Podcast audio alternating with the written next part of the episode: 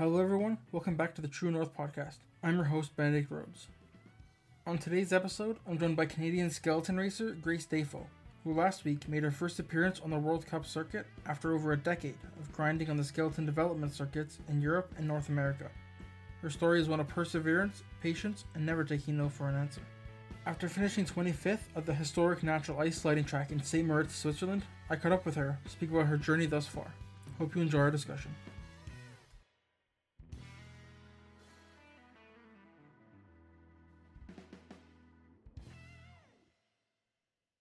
I'm excited now to be joined by Canadian skeleton racer Grace Dafoe. Uh, Grace, thank you for taking the time to speak to me today.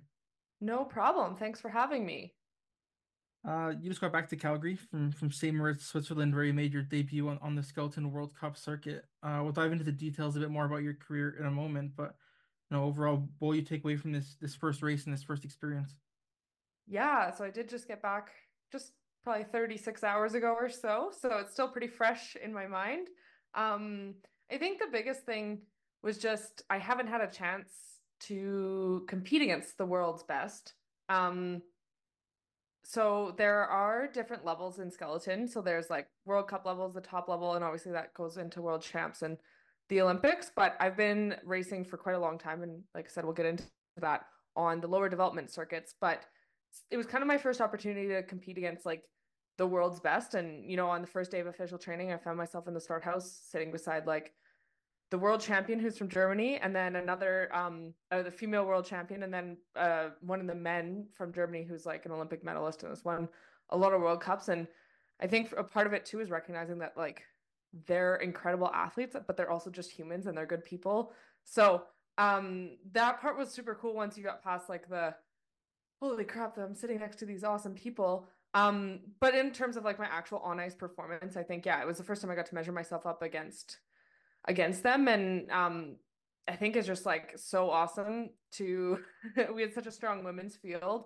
Uh, we had 33 sleds and to me that just speaks volumes about the quality in women's skeleton and so um yeah there's lots of things to take take out of it but yeah I was just really grateful to get the opportunity in our program and uh I feel like just I'm I'm happy with how it went obviously I think there's lots more things that um I can get better at and develop. But that's why, you know, you get these opportunities. It's to learn um, and not consider them failures, but yeah, just help you kind of like move your career forward. And uh, can you maybe talk about the the step, I guess, between the two, the development circuit and the sort of World Cup circuit? Like how how big of a jump is it, and how much of it is the maybe the top women on the development circuit just kind of waiting for that chance to to for a spot to open up, I guess, like you did. Yeah, so this was yeah, it was a one race opportunity. Um, we do have an incredibly strong women's program in Canada, so uh, you know, and athletes in our program are allowed to we we create our yearly training plans and stuff like that, and um, an athlete planned to take a race off, and so it present it presented an opportunity to me, which is fantastic. And um, so the development circuits, there's two below it. We have North America's Cup and Europa Cup. And it's kind of like flip flopped because in North America, North America's Cup is considered the first kind of like place you go. And then once you develop past that, you go over to Europa Cup. Now they're worth the same amount of points, um, but they just find obviously you like start by competing on your home track in North America and stuff like that.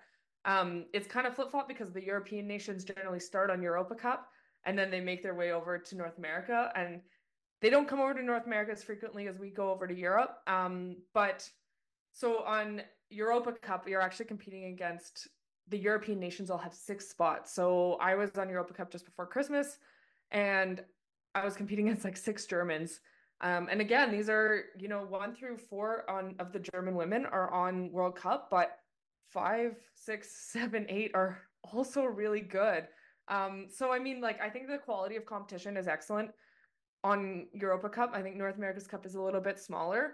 Um, and that's just simply because it's like there's a lot more travel logistics and obviously less countries that travel and stuff like that. But um, you know, I'd still say that the quality of competition and like what you can learn on the lower circuits, that's why we have them. It's kind of like where you can you develop and you learn what works best for you as an athlete and how to race and you know all this kind of stuff. The systems are still the same, and I think that's what I realized in Switzerland too. Is you know, there's this aura of World Cup and like um I felt it too. I, you know, was worried whether I was gonna feel like I belonged or like have the confidence to be there and stuff like that. But um I guess like what I learned once I got past the start line, I was pretty nervous, but once I laid on my sled, I was like, oh yeah, this is just sliding and I've done this for 12 years and um it doesn't matter that people are watching right now on YouTube and CBC and stuff like that because I'm just sliding. Um so I think like there was a part of that that um I kind of realized that you know there's a lot of things that uh, like added cameras and seemingly added pressures and stuff like that but you can also choose to kind of just like let those things go. So um yeah that, that's just part of my learning but um yeah so we are pretty lucky to have three strong circuits in skeleton and um they can all offer opportunities for you to like develop and be better and uh, how special was it for for your debut to come at, at st moritz which you know for people who who are listening and I know it's like the birthplace of, of the sliding sports and and it's kind of a very historic track. Yeah, so it is the only natural track in the world. So all the other tracks are kind of like we, they use the similar to a hockey rink, just you know up a curve and and stuff like that. But you know with all the gases and stuff to to ice the track. This one is handmade out of snow and ice by a group of people in the Swiss Alps every year. Um, and yeah it's so it's so special because it is incredible. It's also one of the most beautiful places. Uh, i was there about i was there in 2017 so however many years ago that is now for a europa cup actually. Uh, so i have gotten to slide there before but because it's handmade every year the track changes. The track corners like combinations don't change but like the curvature or the angles are slightly different every year and that that we're not really used to that because like you know if there's concrete like the curves in whistler are made of concrete and they still go the same direction obviously they can change the ice profiles but they can't change like the diameter of, or like the geometry of the curve and stuff. So that makes it so special. Um honestly i would have taken a world cup debut anywhere uh because it's been a long long time goal of mine. Um but it was extra special to do it in st moritz and uh yeah it just like I said, it's one of the most beautiful places I've been to, besides the mountains here in Calgary, where I live. Um, so it does it just provides this aura, and you know everyone is always happy there because it's the sun is shining, and um, it just seems like everyone that's there is just the mood always increases. And obviously, this is the first race after Christmas, so everyone was fresh off Christmas break too. So uh, yeah, I mean, I I was happy to to just get the opportunity, I would have taken it anywhere. But uh, it is one of the most special places that that we can visit. And I actually had a so skeleton came from Cresta, which is kind of a similar um, sledding sport, but they they put their hands on the sled in a different way. You know, we lie on our bellies, and we actually got the chance to walk over to the Cresta Club and watch uh, one of the days. So uh, I highly recommend if if people Google it or look up Instagram reels like Cresta crashes they're wild. Um, but that's what skeleton came from. So it was super awesome to be able to like go and see that in person because that's like what our sport evolved from as well. And, uh, touched on a little bit here, but you know, for those who don't know your story, you know, I think it's 12 years ago you said that you first tried skeleton and hasn't always been a linear journey. But how do you maybe describe your journey so far, getting to this point, and like you said, grinding on the development circuits for so many years? Yeah, so it it was 12 years almost that the day I left for Switzerland was 12 years the day I tried it up at Winsport uh Canada Olympic Park in Calgary. Uh and then I, you know, and and then it was in later 2012 I actually like went and did a 3-day intensive camp to learn how to do it. Uh and then it was 2 years later um that I represented Canada for the first time internationally. So yeah, it's been a long time in the making. Um my my sport journey actually started in figure skating. That's where the sport I come from, uh, and I always say I was mediocre at best at figure skating. Uh, and then so my sport journey has been less than anything but linear. Um, but I think for me, like we always talk about how it's about the journey, not the destination. You know that that cliche quote, but it's so true because standing on the start line made it so much better to know um, all the stuff I went through and I mean everyone has these stories in sport, you know, we're we're used to hearing about it. Mine are not that catastrophic. They're not, you know, it's just I'd have a good season and then have a not so great season. We'd have good governance and then we'd lose all our coaches. Like it just was a battle so back and forth. We you know, lost most of our own, well, we lost all of our own the podium funding in 2014. And that was the year I started competing internationally. So um, a lot of this has come from just me grinding it out, figuring out ways to pay for things in years that we didn't have staff or we didn't have um, really any development team. You know, in the past few years, we've been pretty lucky to actually have like a development team and some structure. And now we have an excellent coaching staff that have just come on board. And uh, that's that's a big reason why I'm still grinding it out, still doing it because I love it. And they've actually like, you know, helped put some um guidance and support and like we have a proper program now.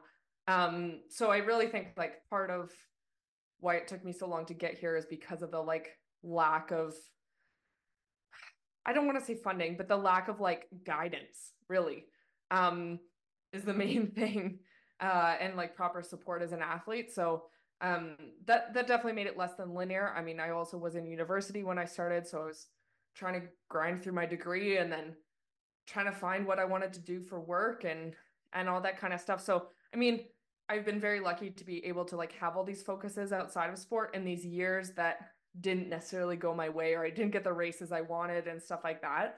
Um, but yeah, it just made it all the more satisfying to be like against a lot of odds and a lot of people that told me that I was never going to be good enough. I was never going to um, you know, I came out for one of the first ID camps in 2014 with the national team and they're like, oh, she doesn't run her 30 meter sprint very fast. She's never going to go anywhere. And they made their decisions on race allocations on that for a lot of years. And um, I then employed a track and field coach to teach me how to sprint. And then I ran that their 30 meter sprint standard a few years later out of pure spite. Um, anyways, that's besides the point. But uh, I really think that like those moments and I have a few of those moments along the way. And like I said, they're not these like big crazy events or like Grace makes her way back from catastrophic injury. And a lot of athletes have these like very sensationalized stories. Mine is just like getting the short end of the stick a lot of times and and then just choosing to keep coming back and um persevere. Um I'm still not really sure what kept me going through a lot of those times. Um, but I I'm glad that I'm glad that I stuck it out because it it has been a very um satisfying journey, I guess. So yeah. and uh, looking back, you know, twelve years, what do you remember about that first time you tried skeleton? Like you said, coming from coming from figure skating and then jump, jumping down an ice track head first is quite a different different sport. So what do you remember about that first time? Yeah, so they send a, they obviously send you from like quite a lower start, um, because that would be insane if they just pushed you up the top and said good luck. Uh, I remember showing up and being really nervous uh, because I had figure skated for so long. And I mean, I'm at that point now in skeleton that like I, you know, so much about the sport, you know what to expect and all this kind of stuff. And going into completely new sport at the age of 19 um, was really nerve wracking. You don't know anything. And like, you know, generally you succeed in sports you start as a kid. Uh, so I remember that. And then I just remember the feeling. And I wasn't sure if I really loved it, um, but it intrigued me. Um, and so like it it's unlike anything you've ever felt before. I think the only thing that, we say like kind of compares is like the like I guess if you were some people have been up in a fighter jet, so they like compare it to the G forces of that, but also like kind of that when you take off on a plane or something and you get that like some people get the butterflies in their stomach you know some of that that's what it feels like but it's pressing down your whole body into the ice. So really it's just so unique and i think like the technicality of it really intrigued my brain um that kept me kind of coming back for more and then yeah a lot of people told me i wasn't going to be good at it and i am very stubborn. Uh so i really think like that really pushed me into it more because i kind of was like they're like, oh, you're not going to be very good at this. And I was like, yeah, well, watch me. and then that's kind of one of the main things that pushed me into like pursuing it a little more seriously in 2013 was just like someone telling me like, oh, what are you doing? Like, just go to university and get a job, like move on from sport.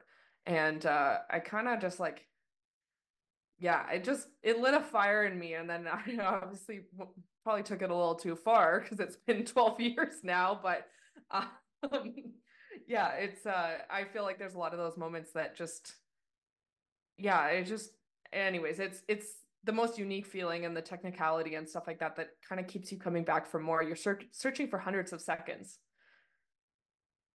Um, I had someone from from Ski Jumping Canada on the podcast last week, and a large part of that discussion was about you know, the the closure of the ski jumps at, at Calgary Olympic Park and skeleton and, and bobsled and, and luge athletes have also you know faced that with the closure of the, the sliding track at, at Calgary, um, forcing you to kind of rely on Whistler or, or overseas, I guess.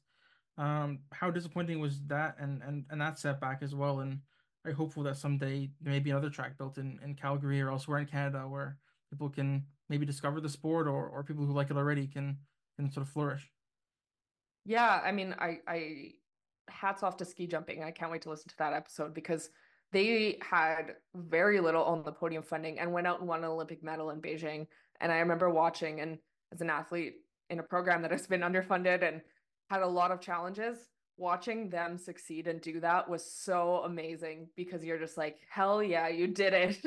um, and I, I I really say hats off to them because they moved over to Slovenia as well and like they've established a base over there, which I think is um I mean, I think it's benefited them, but it's unfortunate because they have to leave Canada and leave their support systems and you know stuff like that and I think yeah, so it was really disappointing um that we lost the track in Calgary. I slid there from 2012 till I was there the day it closed uh in March of 2019 2019 I believe um, I have a I have a photo actually of it says I uh, the we put the sign across that says track closed, whatever at the end of the session, and uh, you know I always say like that track was my community center. Um, it's where I was 19 years old and a little lost in life clearly, and in university not sure what I'm gonna do, and that like finding that track and finding the sport gave me purpose and really it, it changed my life. It's still like it set me on this path and it's given me so much opportunity. And so that was really disappointing. Um i love whistler but it's expensive um i used to you know be able to race in calgary i was i was going to mount royal university i won a race a north america's cup in the morning and i went to a lab in the afternoon um and as as a actually I forgot, but as a civil flex, I came straight from the medal ceremony and I took my jacket off and I had my medal on still. Um, that's besides the point. Um, I was not meaning to be that. I just was in such a rush. But um, yeah, so I mean, it, it's really disappointing. I love Whistler, but it's it's expensive. Uh, you know, we have a actually have a camp coming out in February there, and I can't find accommodation because it's like reading week, um, which is a really poor time to schedule a camp because it's the middle of winter. Uh, it's a big tourist destination. The athlete center where we normally stay is completely booked out for another sport. Um, so we're stuck trying to like essentially couch surf, decide if I'm going to drive up from Vancouver or Squamish every day, kind of stuff. So like I think a lot of athletes, even international athletes, used to come to Calgary to train because it was easier to find accommodation. And I know uh, every major city has their struggles with the rental market and all this stuff, but it is much easier because there was a higher population of places available versus a lot of the small towns we slide in. It was also the track that was closest to a major international airport. Um, so there was lots of it actually attracted a lot of people who were international athletes and then ended up being residents and then becoming permanent residents and citizens of Canada and like all this stuff. So um, it really did bring people to Calgary. So it was really disappointing. Um, my hope is actually that we can do something like St. Moritz. You know, we're in the middle of a big polar vortex right now. Trust me.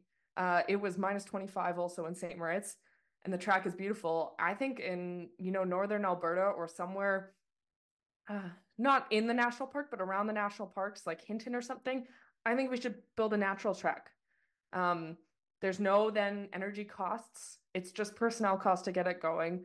Um, and like, I think it would be really cool in a small community to like bring them together and and all this stuff so you know that would be my hope and dream if i if i could fund it i i would but um yeah i really think that like also they're trying to get away from building more tracks and trying to reuse them so um i honestly i saw calgary 2026 when we were thinking about bidding for the olympics as the way for us to get the track going again um unfortunately that that whole thing failed as well uh which was i mean it was disappointing, but um, everyone has their own reasons why it, it didn't go through in our city council and all that stuff that I won't get into. Uh, but yeah, I mean, it would be great if we could get something going again. I know, um, I know that the sliding community would be eager to luge, bobsleigh, and skeleton to band together, and it also would benefit like a lot of the international community. So, and mostly also just like public programs. You know, I think that people think about high performance athletes all the time. They're like, this this is for high performance athletes, and we're running into this with the field house here in Calgary. Is we're trying to build our first field house, and everyone thinks it's just for the athletes, but it's for everyone. You know, it's minus 50 outside right now. I wish we had a field house that someone could go walk in to stay active and all this stuff. It's not about me sprinting. Um, it's about the person that like is trying to stay healthy and and just go for a walk or run or something like that. So um to me it's it's disappointing that the track closed and Whistler has become a home base because it's had to. Um, but yeah, I've spent a lot of time out there and uh, it's not the best uh, I don't know. I go back and forth because it is really beautiful, but it's just like it's a it's a ski town, and so there's lots of partying and all this kind of stuff, and um, I don't think it's like the best atmosphere uh to be in necessarily. so, anyways, if someone from Whistler is is listening, I'm sorry. Um, I think it's a beautiful place, but my preference would be that we would have a track here or in northern Alberta. Yeah, if anyone, if anyone wants to build that uh, natural track, that sounds like a really good idea. Um, when you found out that you were going to to St. Moritz, what was your obviously your reaction was was a positive one, but who did you call first? Who did you kind of uh share the moment with, I guess? Yeah, so it was actually so I, I got wind a few days before Christmas that it was like a possibility.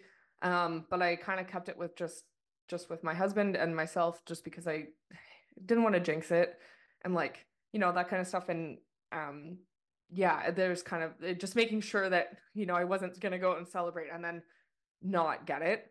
Um, but I did get a heads up. I was like, from our program is like, oh, if I, if, if this was offered to you, would you take it kind of thing? And I, of course, said yes. And then I was like, I'll just figure out how I'm going to buy a plane ticket to Zurich and two weeks from now, less than that or whatever it was, like 10 days.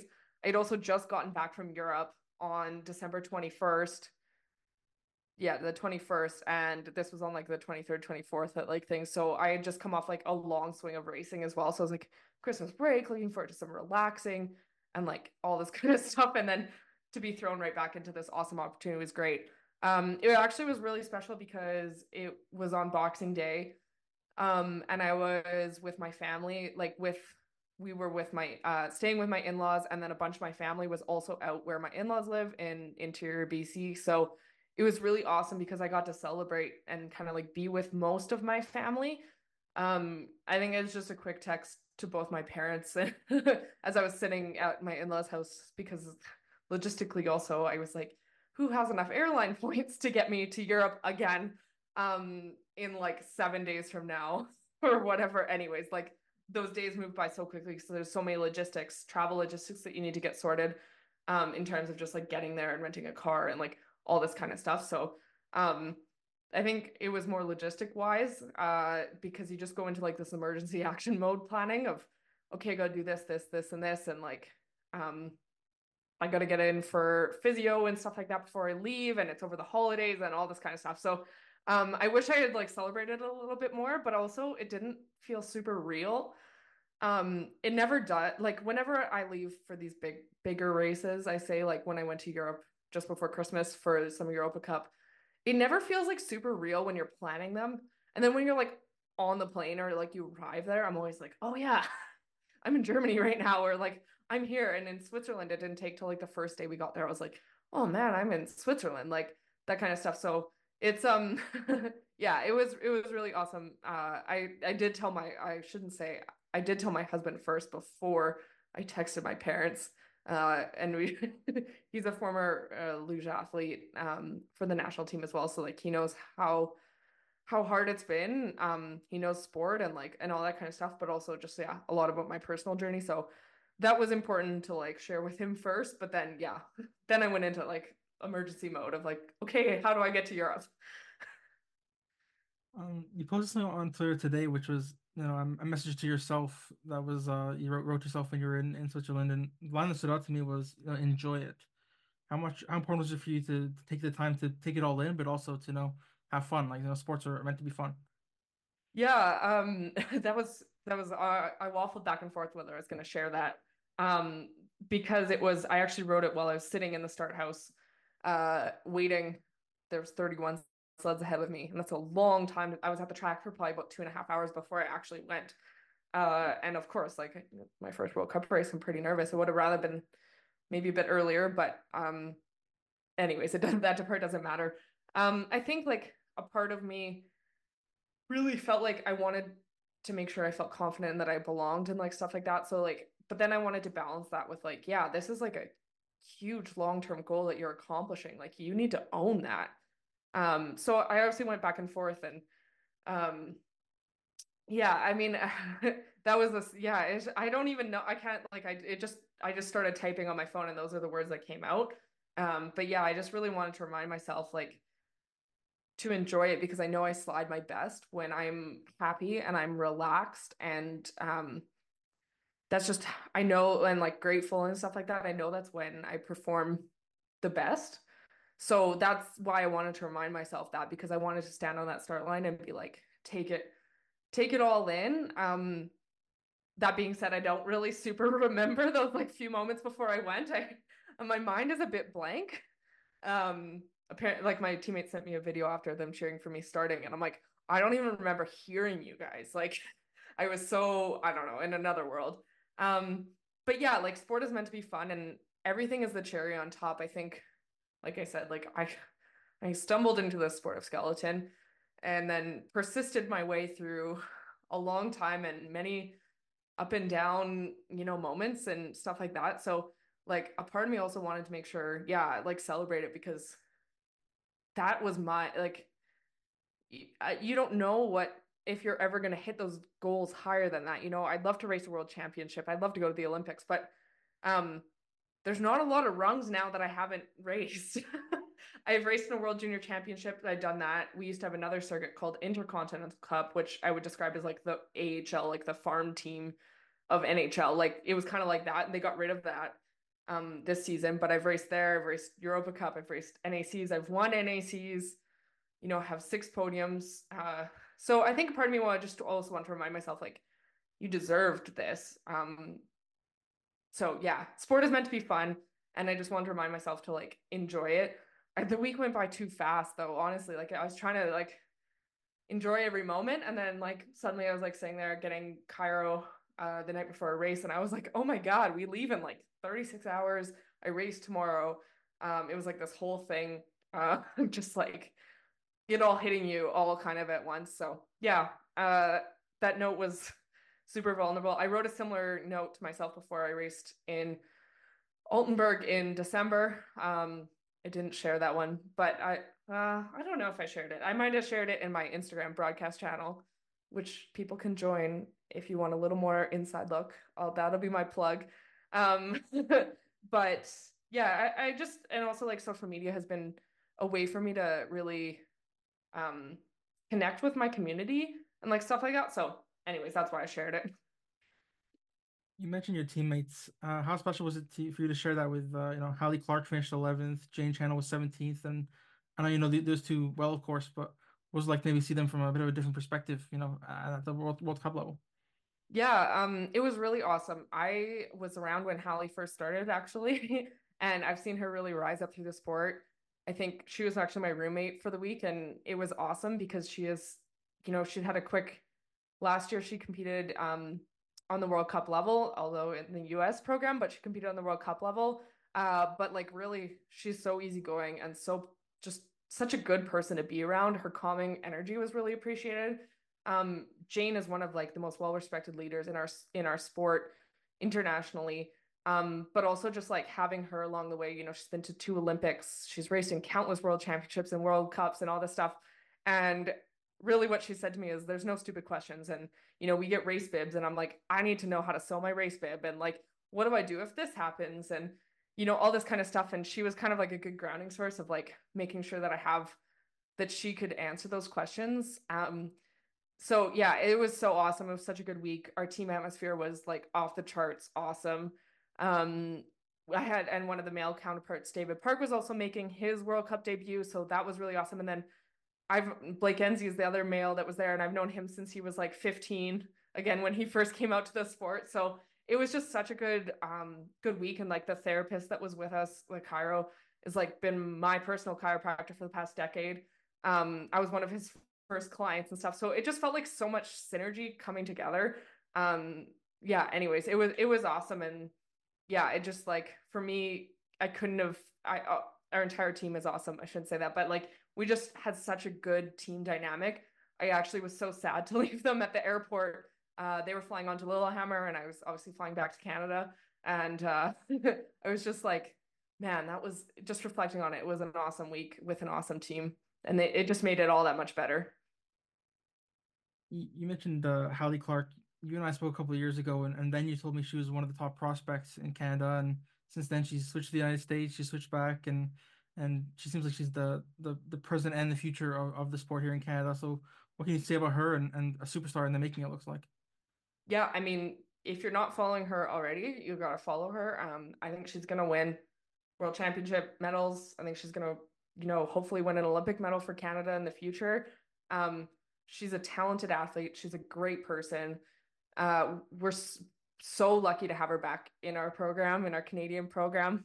Obviously, I'm biased in that, but even when you know she switched to the states i just said i don't care what nation is beside your your name. Like i just care that you're racing and that you're happy and all this kind of stuff. So um, she's just such a good person and it's funny because she also comes from figure skating. Uh, so we kind of had that in common. I remember when she first came out to push. So uh, you know it it it's just exciting for me to see someone young and up and coming in our program who has a lot of I say potential, but like she's already realized it. She's already won World Cup medals. But yeah, you gotta follow her. Um, she's a phenomenal human, and yeah, I think she's gonna do big things in life, and and hopefully, you know, win some medals for Canada. So, uh, yeah, I think it's it's fantastic, and it's such a polarizing on our World Cup team to have you know Mimi Rahneva and Jane Channell who have gone to two Olympics, and then have this young up and comer. Like to me, it's just so awesome, and um, it makes me so proud to be a part of our women's program. Like I, have alluded to, you know, that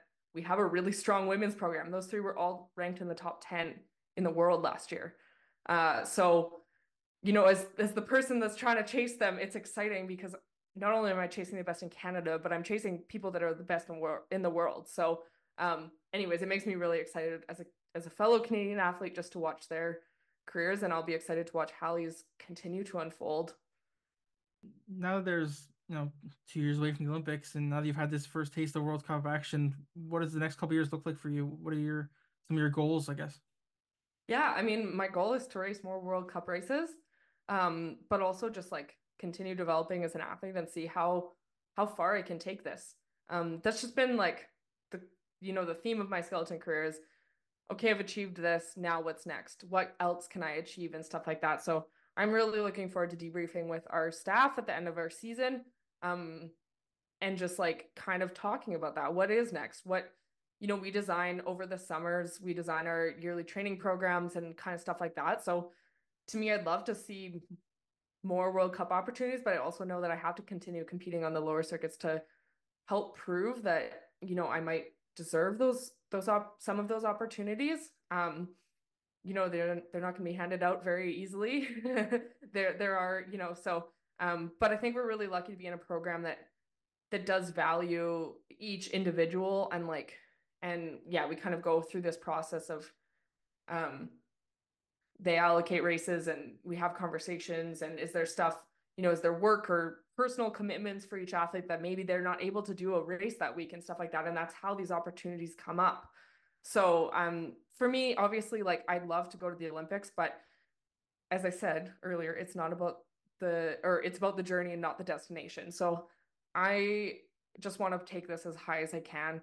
I want to continue winning medals and you know maybe you know moving up a bit in World Cup and and racing a few more races. Um yeah, I mean I've I, I go back and forth of just like of saying out loud I want to go to the Olympics, but I also just like I just want to have a couple good years and enjoy sliding and I say I'm happy when I'm happiest I slide well. I just want to just keep doing that and enjoy it. Um you know, sport doesn't last forever and it's no secret. I'm I'm in my 30s now. So uh I know that like my time in like competitive sport is going to come to an end in the next few years likely. Um you you know never say never but i've been around a long time and and that kind of stuff. So um yeah i think follow me uh, you know follow me on instagram and you you can find out how the journey unfolds over the next few years. And um yeah obviously i want to push for an olympic spot but i also know like i, I acknowledge that we have a very strong women's program. Um so yeah uh, you mentioned your instagram where else can people follow you and, and support your journey yeah, so obviously uh, my Instagram handle is at Grace Dafoe. If you're into TikTok, I try to post there as well, but uh, at Grace Dafoe as well. I'm on X, same handle. Um, really though, yeah, I mean, I have a website, gracedafoe.ca, but it's mostly just my social media posts populated into my website. Um, yeah, and I'm in, you know, I'm an open book on Instagram, so follow me there, engage with my content. You can DM and ask me questions. I try my best to get back to people and all that kind of stuff. You know, I really I don't use it to like promote myself. I use it as a place to connect with people. Um because I know that like everyone has their own journeys and and all that stuff. So it like don't be don't be scared or if you're an athlete or like you want to know more about sliding sports, hit me up. Let's chat. Yeah, definitely can't get uh can't recommend following Grace enough. Uh Grace, it's been a pleasure to have you on the show and good luck with the rest of the season. Yeah, thank you so much for having me.